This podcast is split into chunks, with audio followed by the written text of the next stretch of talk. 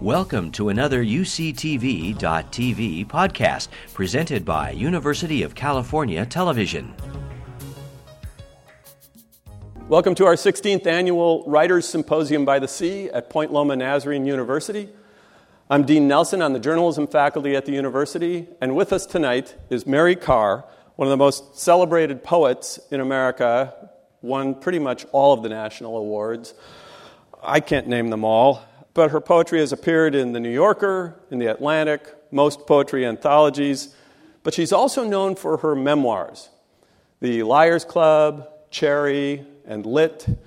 Um, Liars Club is credited with sort of kickstarting the whole memoir genre in the, uh, in the mid 90s. She's also a professor of literature at Syracuse University. Mary Karr, welcome to our Writers Symposium. Thank you. Thank you, guys. Thank you, guys.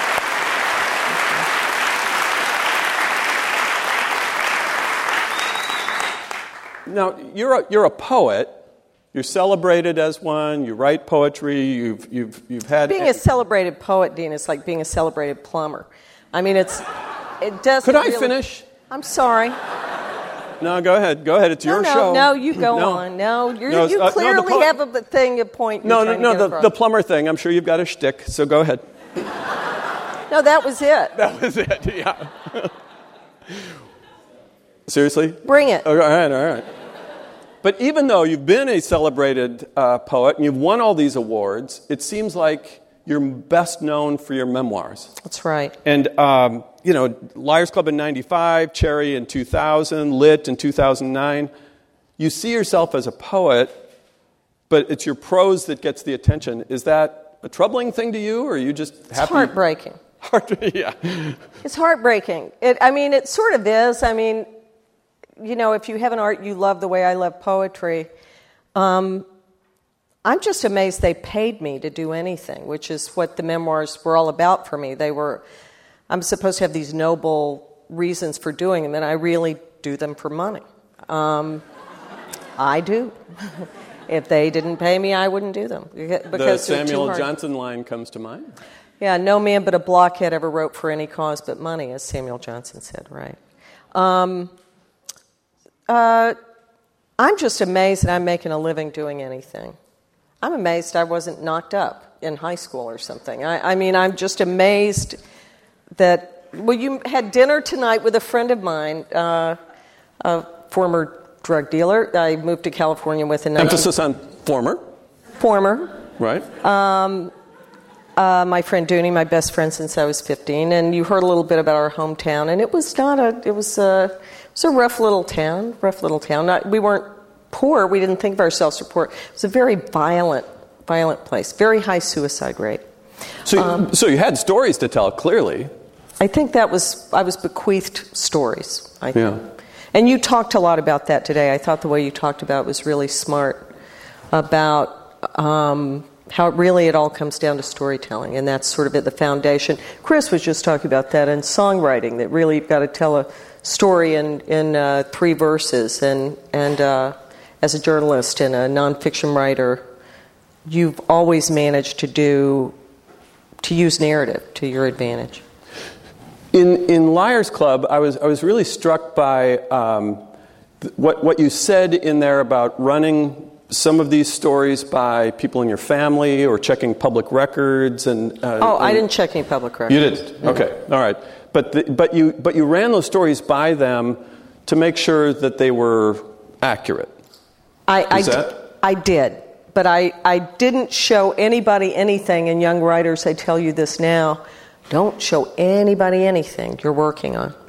So it was only after the book was written that I would run them by people. So um, I would warn people in advance. I would say to my mother, Remember that little psychotic episode you had in like 1960 when you tried to stab me and my sister with a butcher knife? I kind of want to write about that. so if you're going to have a problem, you should speak up now. Mm-hmm. What if she would have, though? What if she would have said, oh, please don't? That would ruin everything. Well, you shouldn't have tried to stab me with a butcher knife.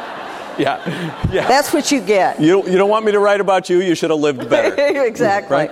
That's right. As Toby Wolff's mother was said, I, you know, if I'd known both my boys were going to write memoirs, I would have lived differently.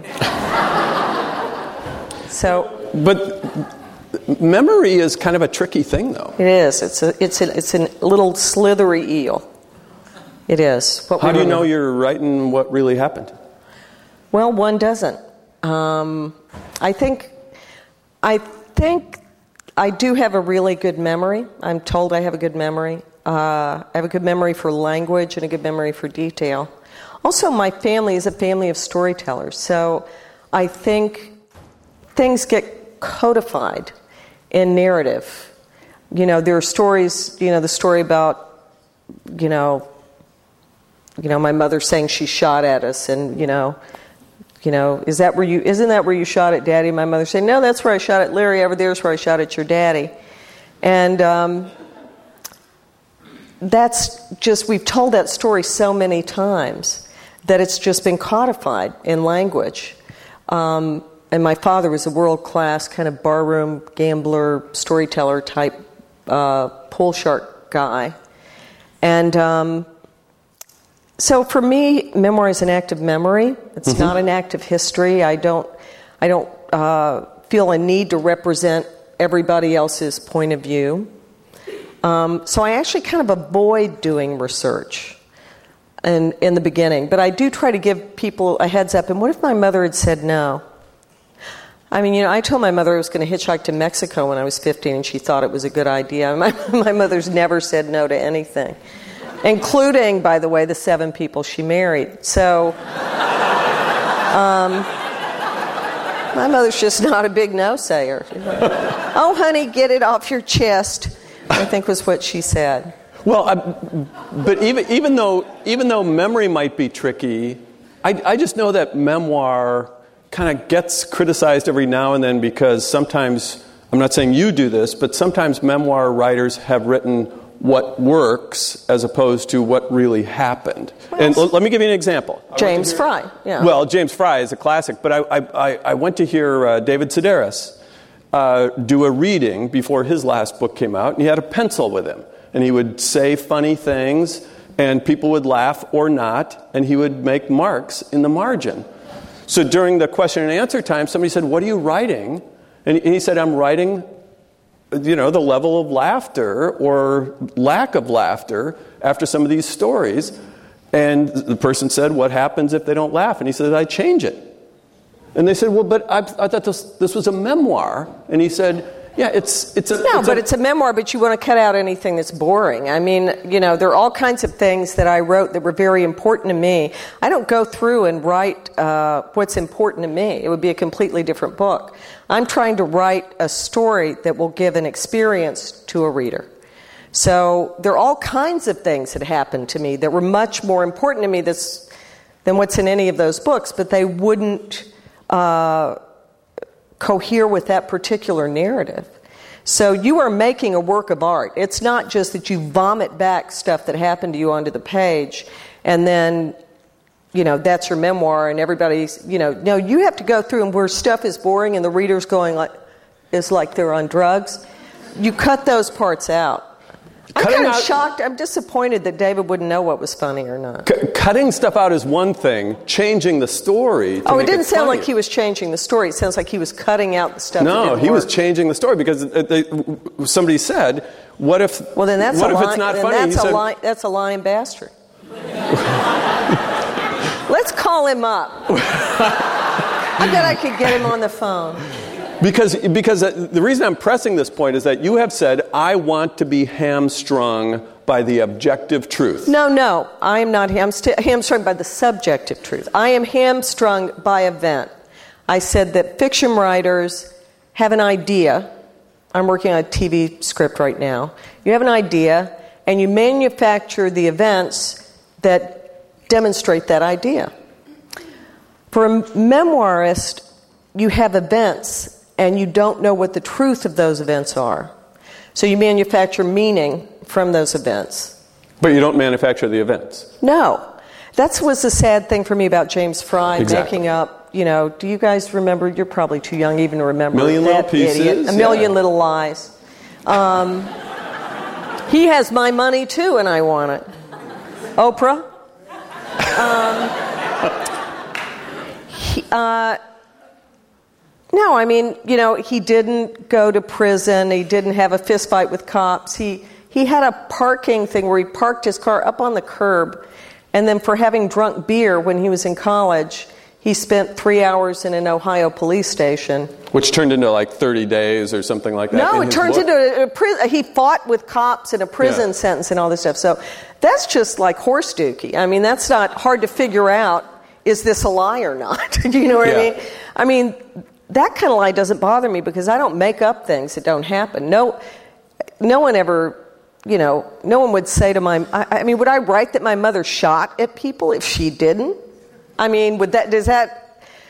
the sad thing for me about the Frey thing was that he thought that his own level of suffering, and I said this today, I think the most privileged, comfortable person in this auditorium from the best family has already suffered the torments of the damned.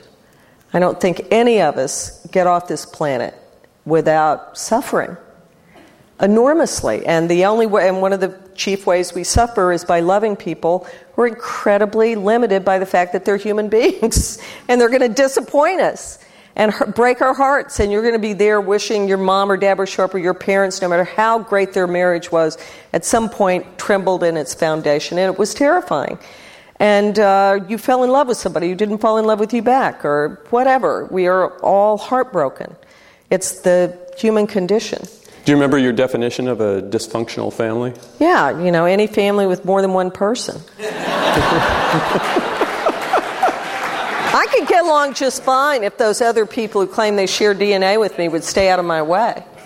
I'd have a perfectly happy Thanksgiving by myself. You know, I, I, I, think I read somewhere that Liars Club started out as a novel. I tried to write as a novel, but a novel is very, you know, for again, I, I'm friends with novelists, and I think Don DeLillo, I think, is a great novelist, and I think DeLillo. I once said to him, "Why don't you write a memoir?" Because something he had told me as an anecdote about his family, I read in Underworld, and I said, "Why don't you write a memoir?" And he was like, "Ugh." I mean, he looked like a slug you thrown salt on, and. Um, and my writing a novel for me was an excuse to correct the events. So the thing I was going to say about Frey is the sad thing was he didn't think his suffering from being an alcoholic and trying to get sober, he didn't think that whatever his level of suffering was was sufficient. Um, and you know, you don't have to go to Auschwitz to suffer. You don't have plenty of people anybody who went to a concentration camp, anybody who grew up during a war, uh, suffered far more than I could have suffered as a child. Um, so it's the the myth about memoir is that whoever has the worst butt whipping wins, and um, that's not true. Whoever writes the best wins, except for James Frey. You know, it's interesting that, that that's how you think about it because a, a couple of weeks ago, the New York Times Book Review had advice for those wanting to write a memoir. Oh, I read that. It was really funny. All right, so, so he says a good memoir is not a regurgitation of ordinariness or ordeal, not a dart thrown desperately at a trendy topic, but a shared discovery. And he goes on to say, maybe that's a good rule of thumb. If you didn't feel like you were discovering something as you wrote your memoir, don't publish it. Absolutely. Instead, hit the delete key and then go congratulate yourself for having lived a perfectly good, undistinguished life. Absolutely. There's no shame in that. It's absolutely. You know, I actually, with Lit, my last book, I actually broke the delete key. When you go into my apartment in New York, there's a computer on my desk, and the delete key has like been just like broken because I deleted so much. I threw away You- 2,000 pages. Ex- exactly. You, you, this, what came out as lit was like the third version oh, or like more. fifth version. Fifth. So what was so bad about the other ones? boring. It's you know it's sort of like we were talking in this class today, and um, he's right. The truth has to ambush you. It's not that you don't know the events that happened.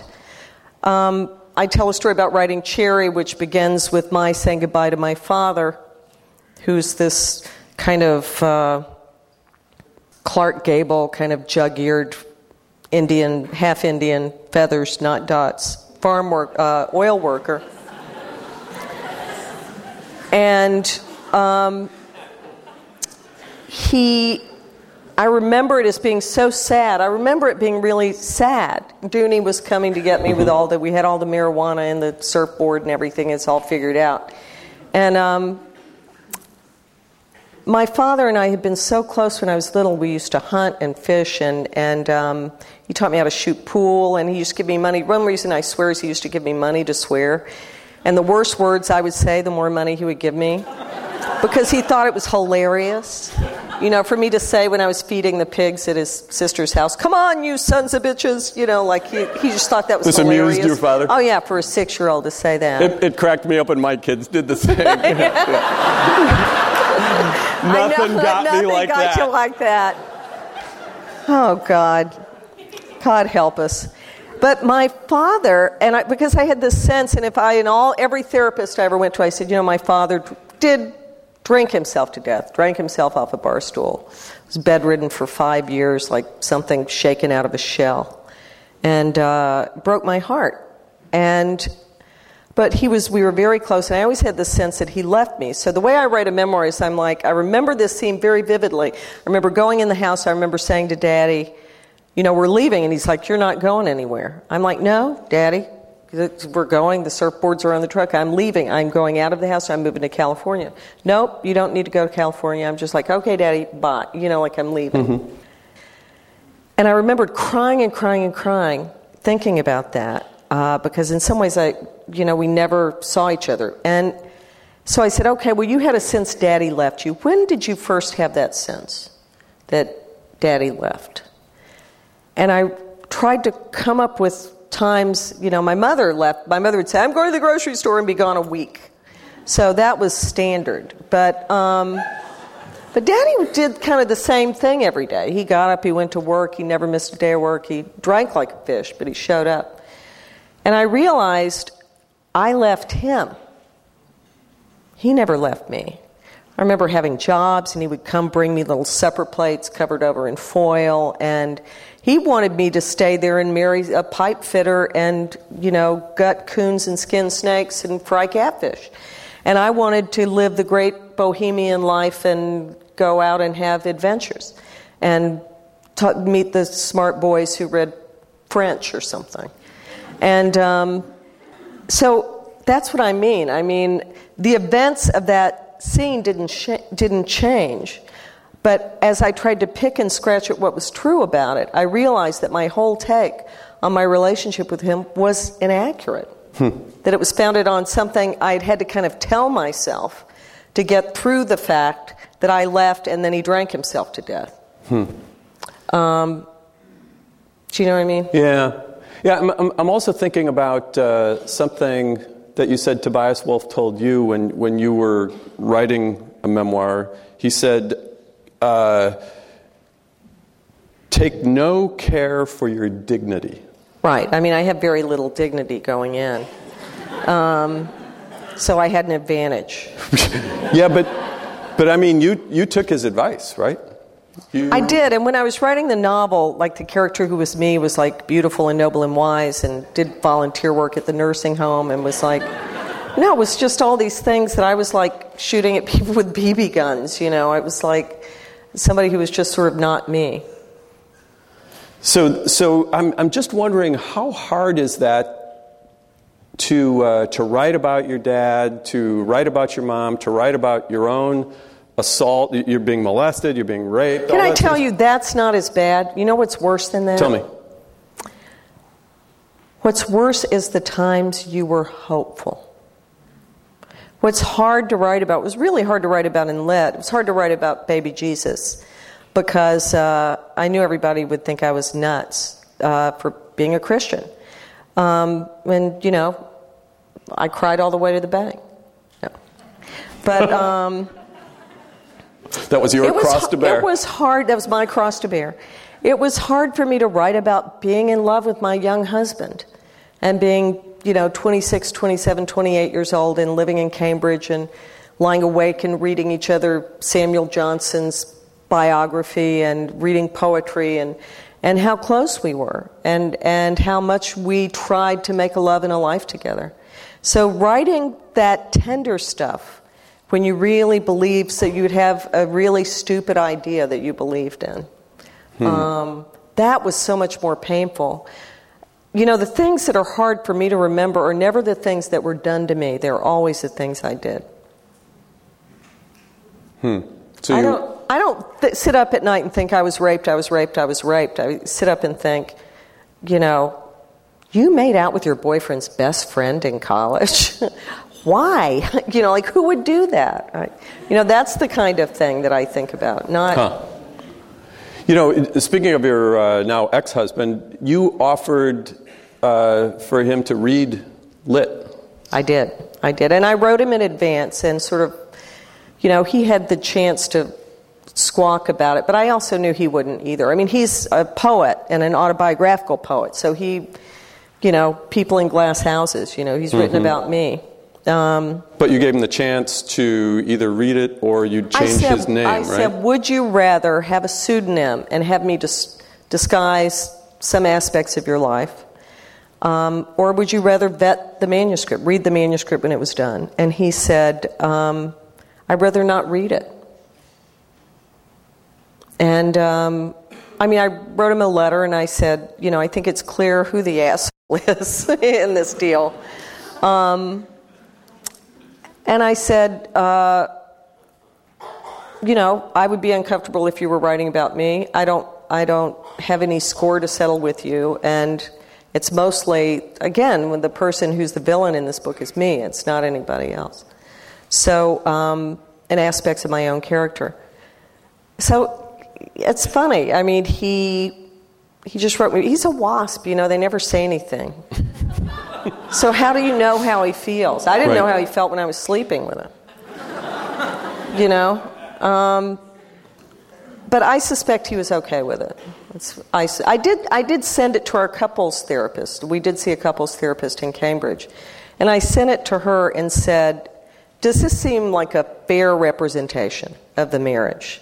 Have I, because I rewrote that once I, I wrote it and I was kind of worse than I was. It wasn't that I made things up, but I just put in more things where I was always the jerk. And then I sort of made him worse, and it was hard to get the balance right where you felt like this is an accurate portrait of what happened. What, what else was wrong with the first few versions of, of Lit? I mean, at least a thousand pages you said you tossed. It, you know, besides the fact that it was boring on the one hand, or Boring maybe some is of this. bad, though. I mean, people don't buy boring at one you know. So, so what did you do? Writing about uh, my son's father was hard. Uh, writing about being in the mental Marriott was hard. Writing about being suicidal.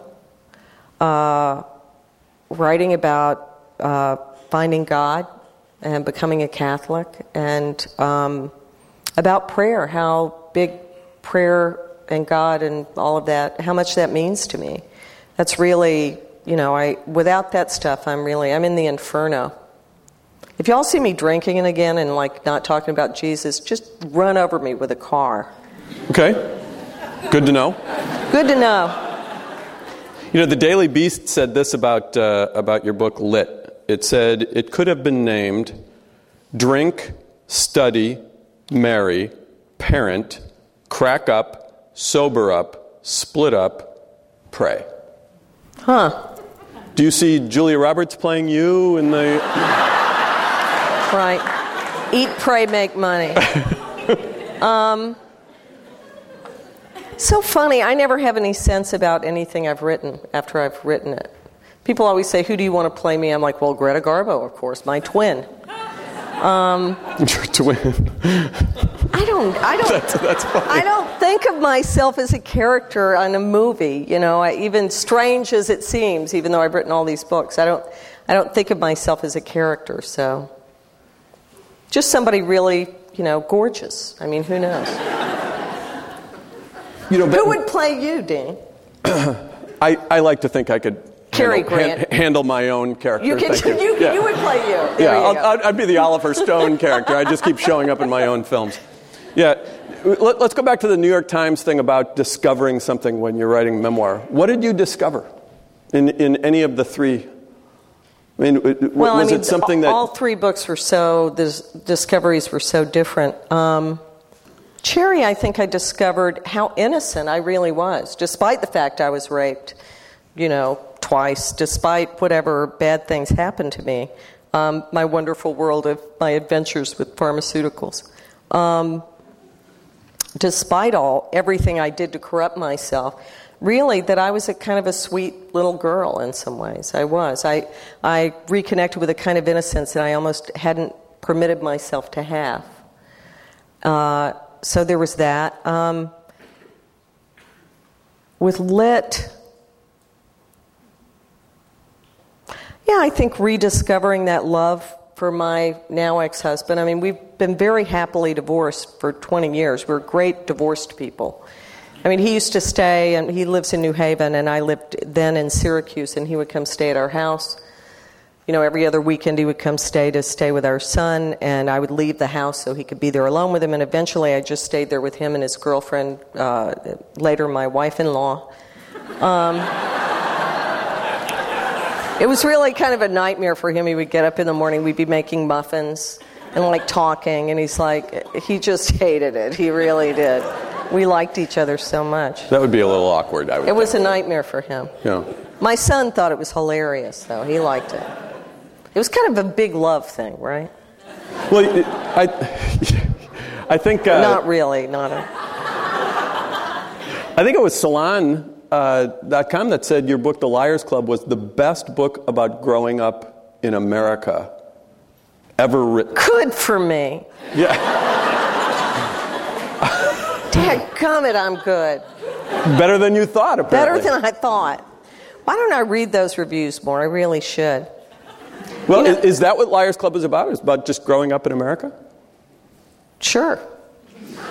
I haven't read it since I did the audiobook. I don't even know what's in that book. I mean, I have the va- the truth is, you write these books and you're so invested in them, and by you send them to your editor when you're done, and you feel like you've ripped your skin off with a potato peeler and rolled it up in a little tube and sent it to somebody, and you're waiting for them. I mean, you're just dismantled and uh, terrified and miserable and and uh, really immature in in uh, your insecurity. And by the time the book comes out, it's nine months later, and you're just sort of like, who cares? You've mean, moved on. it really is. By that time, I'm writing something else. I'm doing something else.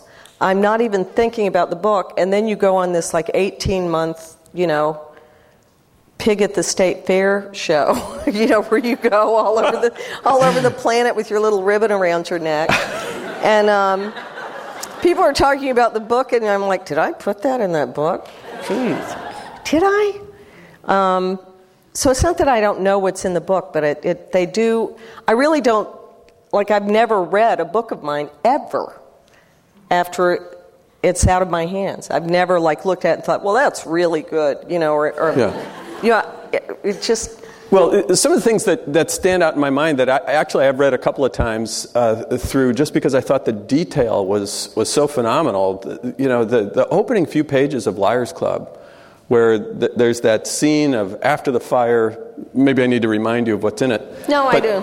But that the- I kn- that I know because that's what they call a frozen memory. Do you know? What- no, what, what does that mean? Because you've got you've got exactly the pattern that's on your nightgown. You you you know what color the sheriff's shirt is. You know, in Apocalypse Now, you know, where like Charlie Sheen is like, you know, and going Saigon, you know, and like, and sees the ceiling fan, it's like the helicopter. Yeah. That's the way that scene was for me.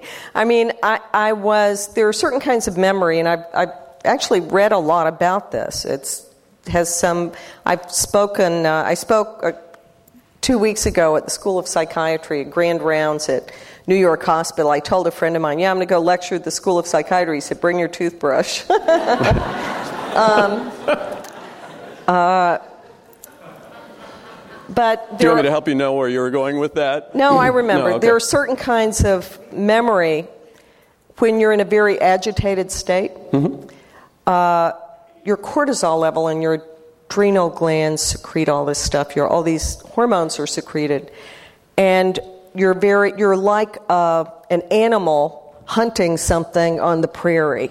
You know, you're in this kind of hyper vigilant state. And those memories are actually stored at a different part of your brain, kind of closer to the hypothalamus. And they're often these frozen memories that, like soldiers who come back from war, mm-hmm. they'll often have memories where they remember the same scene like over and over and over again. So that scene and many scenes like that, um, like when doctors take my cortisol level, they always say, Did you just run a marathon or something? Hmm. Because I have such high levels of stress hormone, even now. So it's. Like right now? Like during this interview right now? Yeah, I mean, I'm, I'm not anxious, I don't feel nervous, but I mean, I have to, like, you know, eat vegetables and exercise and meditate for 40 minutes a day. You know, I have to do all this stuff to keep myself from mowing you all down with a submachine gun. well, it's interesting. It's interesting because I, I just assumed it's because you kept a really good journal. Oh, no, I didn't keep any journals. Are you kidding? My mother didn't even, my mother would say, let's skip Christmas this year because it was too hard. Do you think she kept my, treasured my little journals when I was living in the 1800 places I lived on my itinerant youth? I mean, I didn't, nobody kept anything in my house. My mother threw away my daddy's ashes. Threw them away. She's like, oh, I didn't want those. I was like, well, what about us, mother? oh, what would you do with those? Well, people do things with these things, mother. They actually, oh, that's ridiculous. I, I, I, love how you describe your mother checking in on you and your sister as if you were lizards in a terrarium. in a terrarium, like you tap the side of the terrarium, like, yep, they're still moving. you know, it's alive. It's a, they're alive. They, they've got a pulse. I'm ahead. You know, it's a miracle. So you didn't keep journals. Uh, I would start a journal, but I was a very disorganized child. I would then like lose it after like yeah. Two days or something. You, I was you, a bad student too. You, you, wrote a you wrote a poem. Um, I think I yeah I have it right here. One of your early poems as a child was "I Am Sad." The end by Mary Karr. yeah, that's the way I felt. Um, and to some extent, everything I've written since then is just sort of an explication of that. so, yeah, I was a sad little human unit. I was. But you, but you also you also wrote somewhere that you predicted you would be both a poet and, and write autobiography. Yeah, in the Paris Review, they uh, they actually reproduced a page. They do those memoirs in Paris Review with writers, and they actually reproduced a page from the only journal I kept, or my mother kept, uh, 1965. So I was 10 years old. And it says, When I grow up, I will write one half poetry and one half autobiography. The same page it says, um, When I grow up, I'm. I am not very successful as a little girl, it says. When I grow up, I will probably be a mess. You wrote that at 10 years old? I wrote that at 10 years old. Imagine the foresight. well, go back to your, go back to the point though about the, the, the I am sad. The end is is this is that idea of I'll probably be a mess, uh, not successful as a little girl. I mean, you're still sort of explicating that too, aren't you?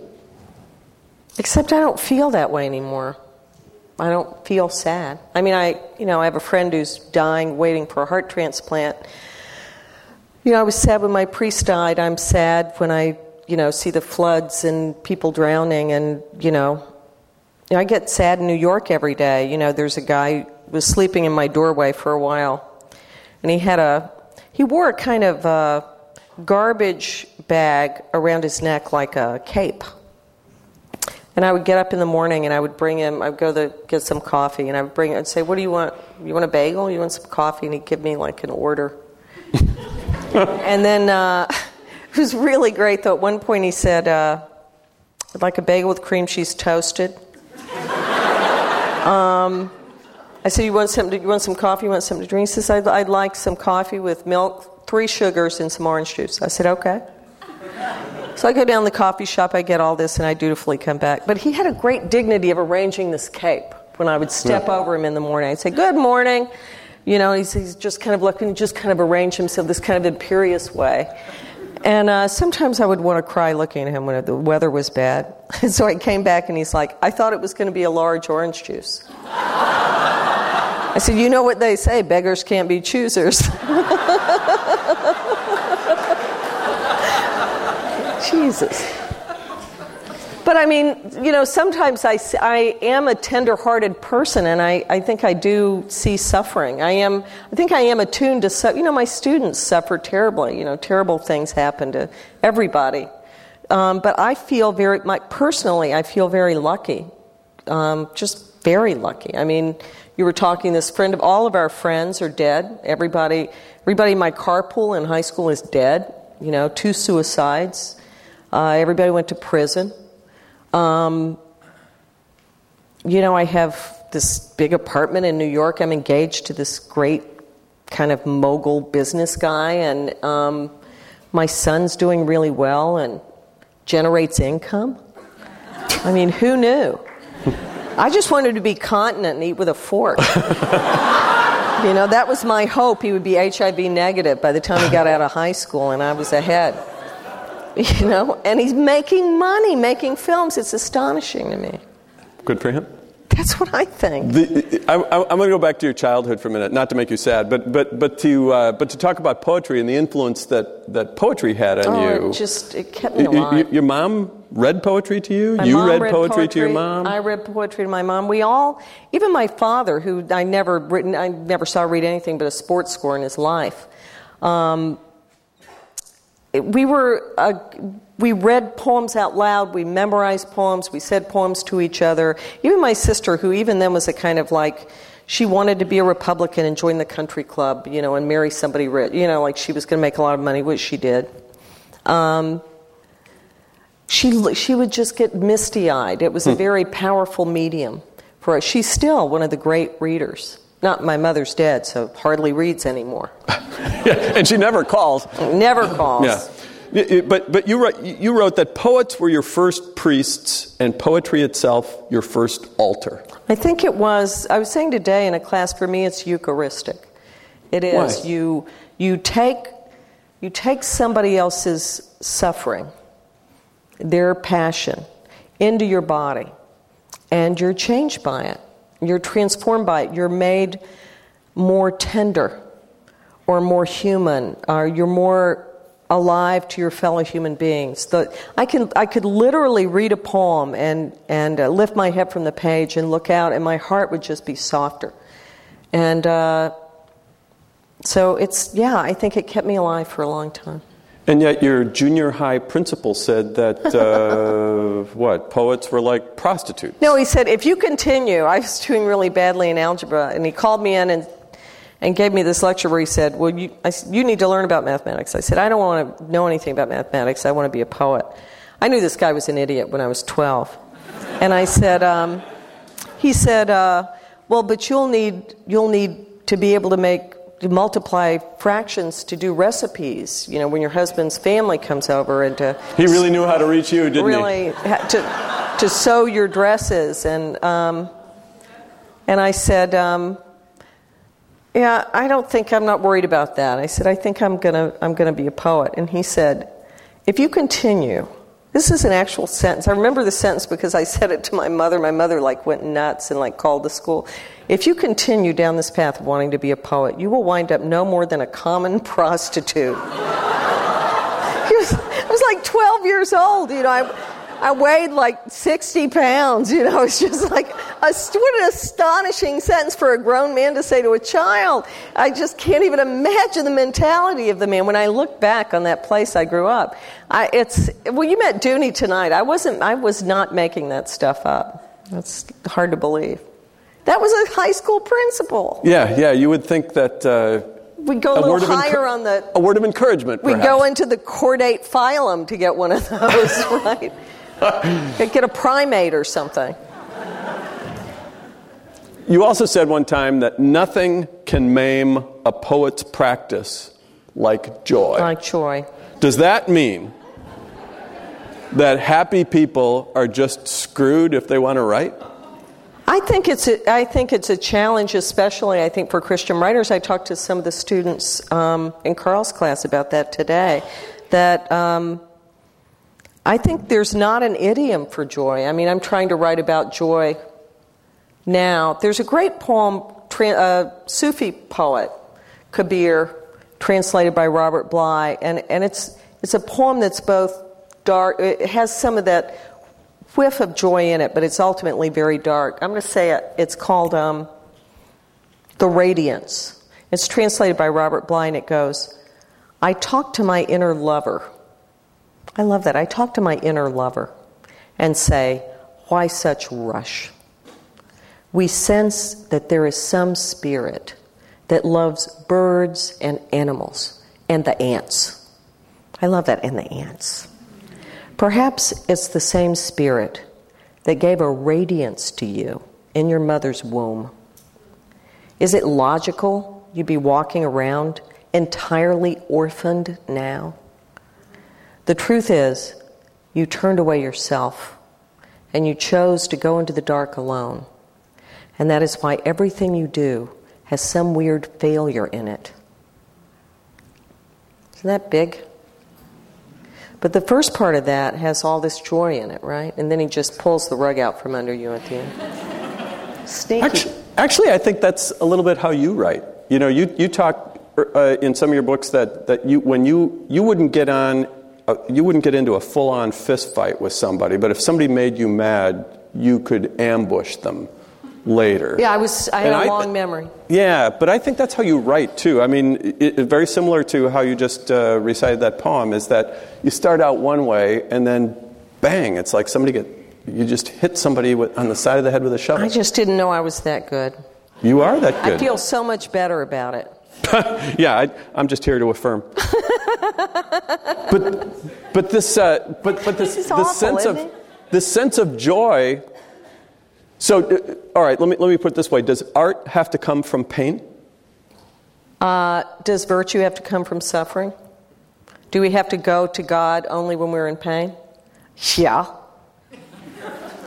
I mean, that's why they say there are no atheists in foxholes, right? They're, the, um, you know, I was just talking to a woman who's had a disabled child, and uh, today, and I said, He must be remarkable to have been through all this. He's, he's had all these uh, treatments and stuff. And I said, Why does it have to be suffering that makes us uh, so yearn for that connection with something else? I said, But he must be a really remarkable kid.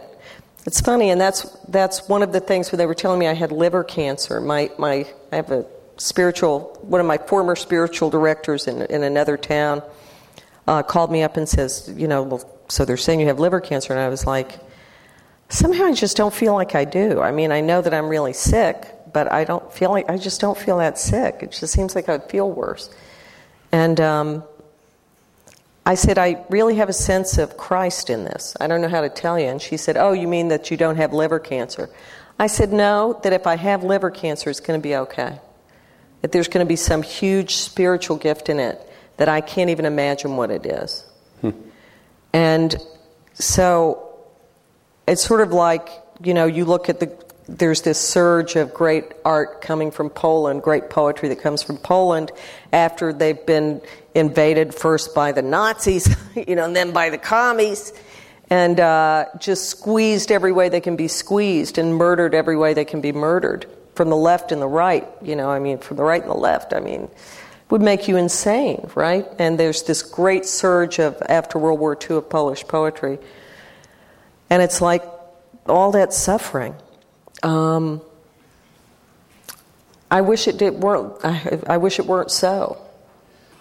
This this is part of the kind of the subtext in lit. It seemed to me is that you just finally had to come to terms with some of these things in in your own life. I mean, when you talk about surrender and letting go. You really resisted these terms. You know, oh, people please. saying to you, "You." I was like, surrender. Yeah, surrender. yeah, I will. I was like one of those.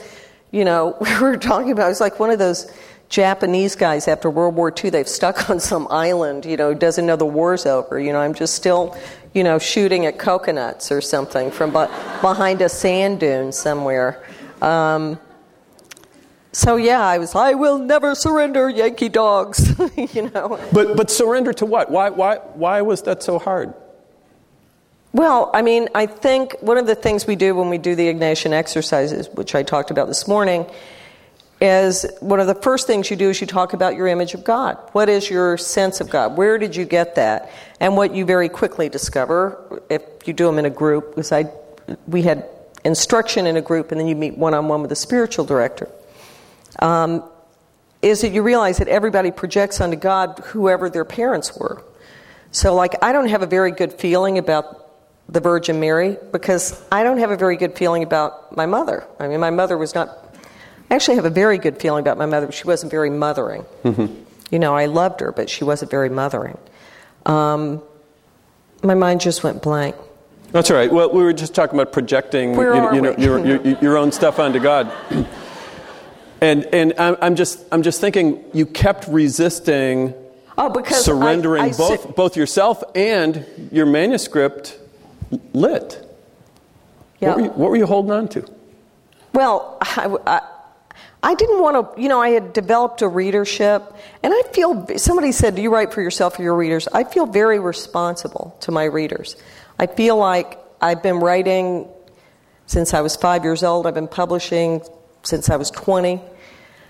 You know, that's a long time. And I have, over time, I've got people who read my books and buy my books, or X number of people who would buy my books. And I don't want to disappoint them. I don't want to bore anybody. I don't want anybody to spend any money that's like, I really don't. For- I wouldn't want to put my name on a book that was not so good, or at least not as good as I could make it. But in your own personal life, you kept, you didn't want, the, the, the phrase that kept coming to you was, was let go. You're, the, whether it was Alcoholics Anonymous people. Anything or- I ever let go, I've had claw marks on it. You know, Yeah. it's like the cat in the cartoons. Um, because I think my image of God was of somebody who, um, because my parents were neglectful, they weren't, uh, you know, controlling. They weren't, you know, scolding and punitive. They just like didn't pay that much attention.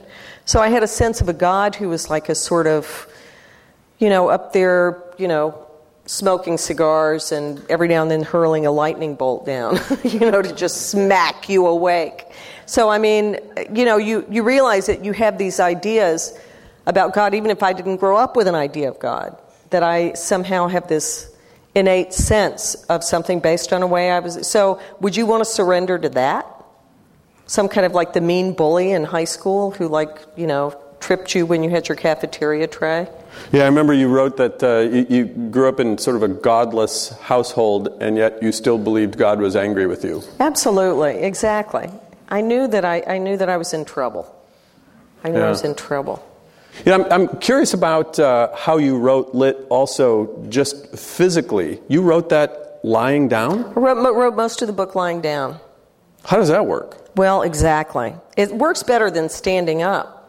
Surprisingly enough, I had with Cherry. I had a repetitive. I wrote before then. I wrote everything longhand before 2000, and I developed a repetitive stress injury like jewelers and surgeons get from going doing like little fine motions with their fingers. You get this thing in your shoulder, and um, for a while I couldn't even hold a book up. I had to lie on my back and hold in bed to read um, and hold books up. It was uh, it was really painful. Acupuncturist fixed it in like three weeks, but um, uh, I had to start writing, and I was writing so many hours a day. And once I kind of knew what I was writing, I really wanted to get it over with because they're standing there like going, "Come on, come on, come on," and basically I just run up all this debt and. Um, I had to get the money to pay all my bills, and um, had to turn in the manuscript to get them to give me the money. It's nasty when they have your money,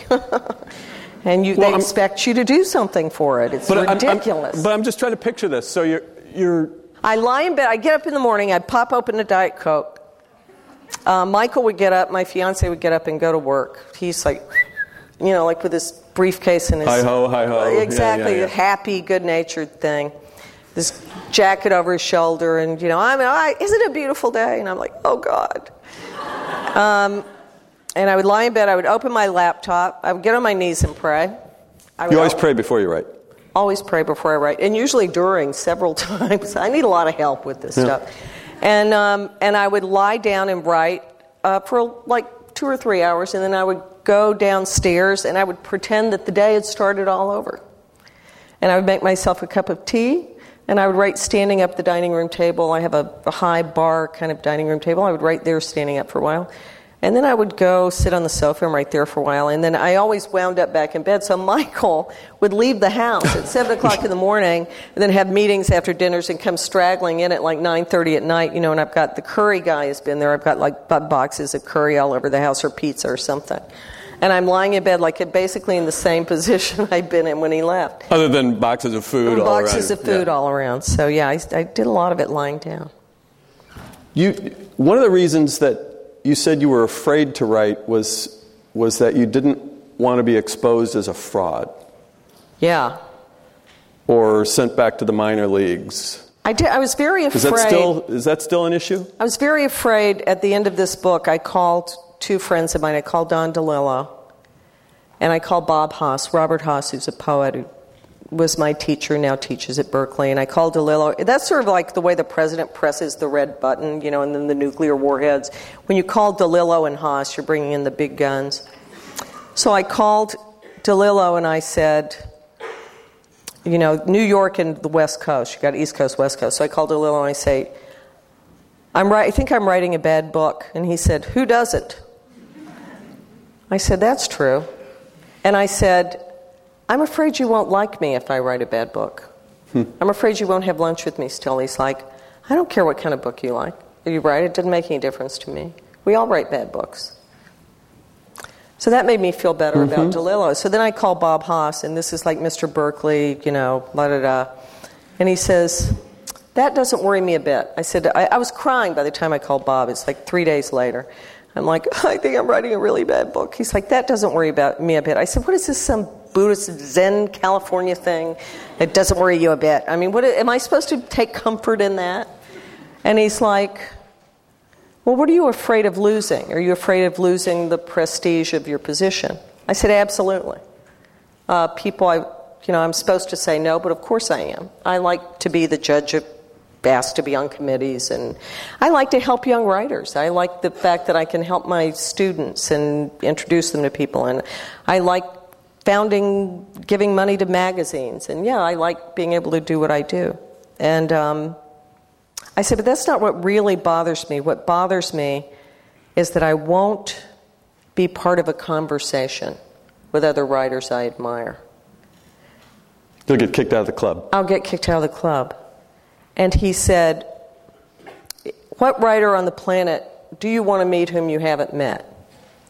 I said, Well, Garcia Marquez. But he'll be dead soon anyway, and I don't speak Spanish. so, um, and he's not coming to America anytime, and he won't invite me to Mexico City. So, um, not really anybody alive. Um, a couple of basketball players I'd like to meet. No, that's a joke. I'm friends with Phil Jackson. I met a couple of basketball players I like. Um, and I said, he said, if you write a bad book, it'll be a bad book with some really good sentences in it. I said, you know, that's right. It's just not such a bad thing to write a bad book. It's pretty predictable. And then there was this strange freedom, and it was writing about my religious conversion and about all that, the last, the end of the book, which is just, it was so hard to write about. I was telling them Richard Ford had, when I got baptized, sent me a postcard. He's a kind of very cynical, dark uh, fiction writer. Ford writes me a letter. It says, Dear Karr, not you on the Pope's team. Say it ain't so. Ford. you know, I was like, oh, you tender hearted thing, you know, congratulating me on my new baptism. Um, so for me, it's sort of like the Beckett line of fail better, or uh, that, that anything I write is always limited in its success. It's, What does fail better mean?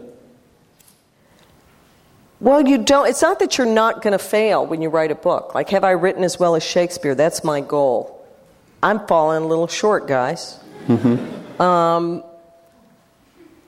I'm not in competition in the marketplace. I'm in the competition on, in my mind, in my own sick, deranged mind, which is where I live anyway, and, and with history, with the great writers who dwarf me. So I'm like that kid with a little league slugger, you know, who gets to go into Yankee Stadium. And it's just, you know, I'm just lucky that I get to carry the bat. You know, I'm lucky that I get to, you know, stand on the field. It feel it does feel like there's a great line in, in a memoir by G.H. Hardy, great mathematician. He's talking about his argument for being a mathematician. He said, For most of my life, I've taught students who aren't even as good a mathematician as I am. He was then teaching at Cambridge. And he said, he was a famous, then a famous number theorist. And he said, And I'm a mediocre mathematician at best. So, what's the argument for my life? It's because by doing mathematics, I've had an experience that's different in degree only and not in kind from the experience of the great mathematicians and the great artist and anybody who's ever had a large dream.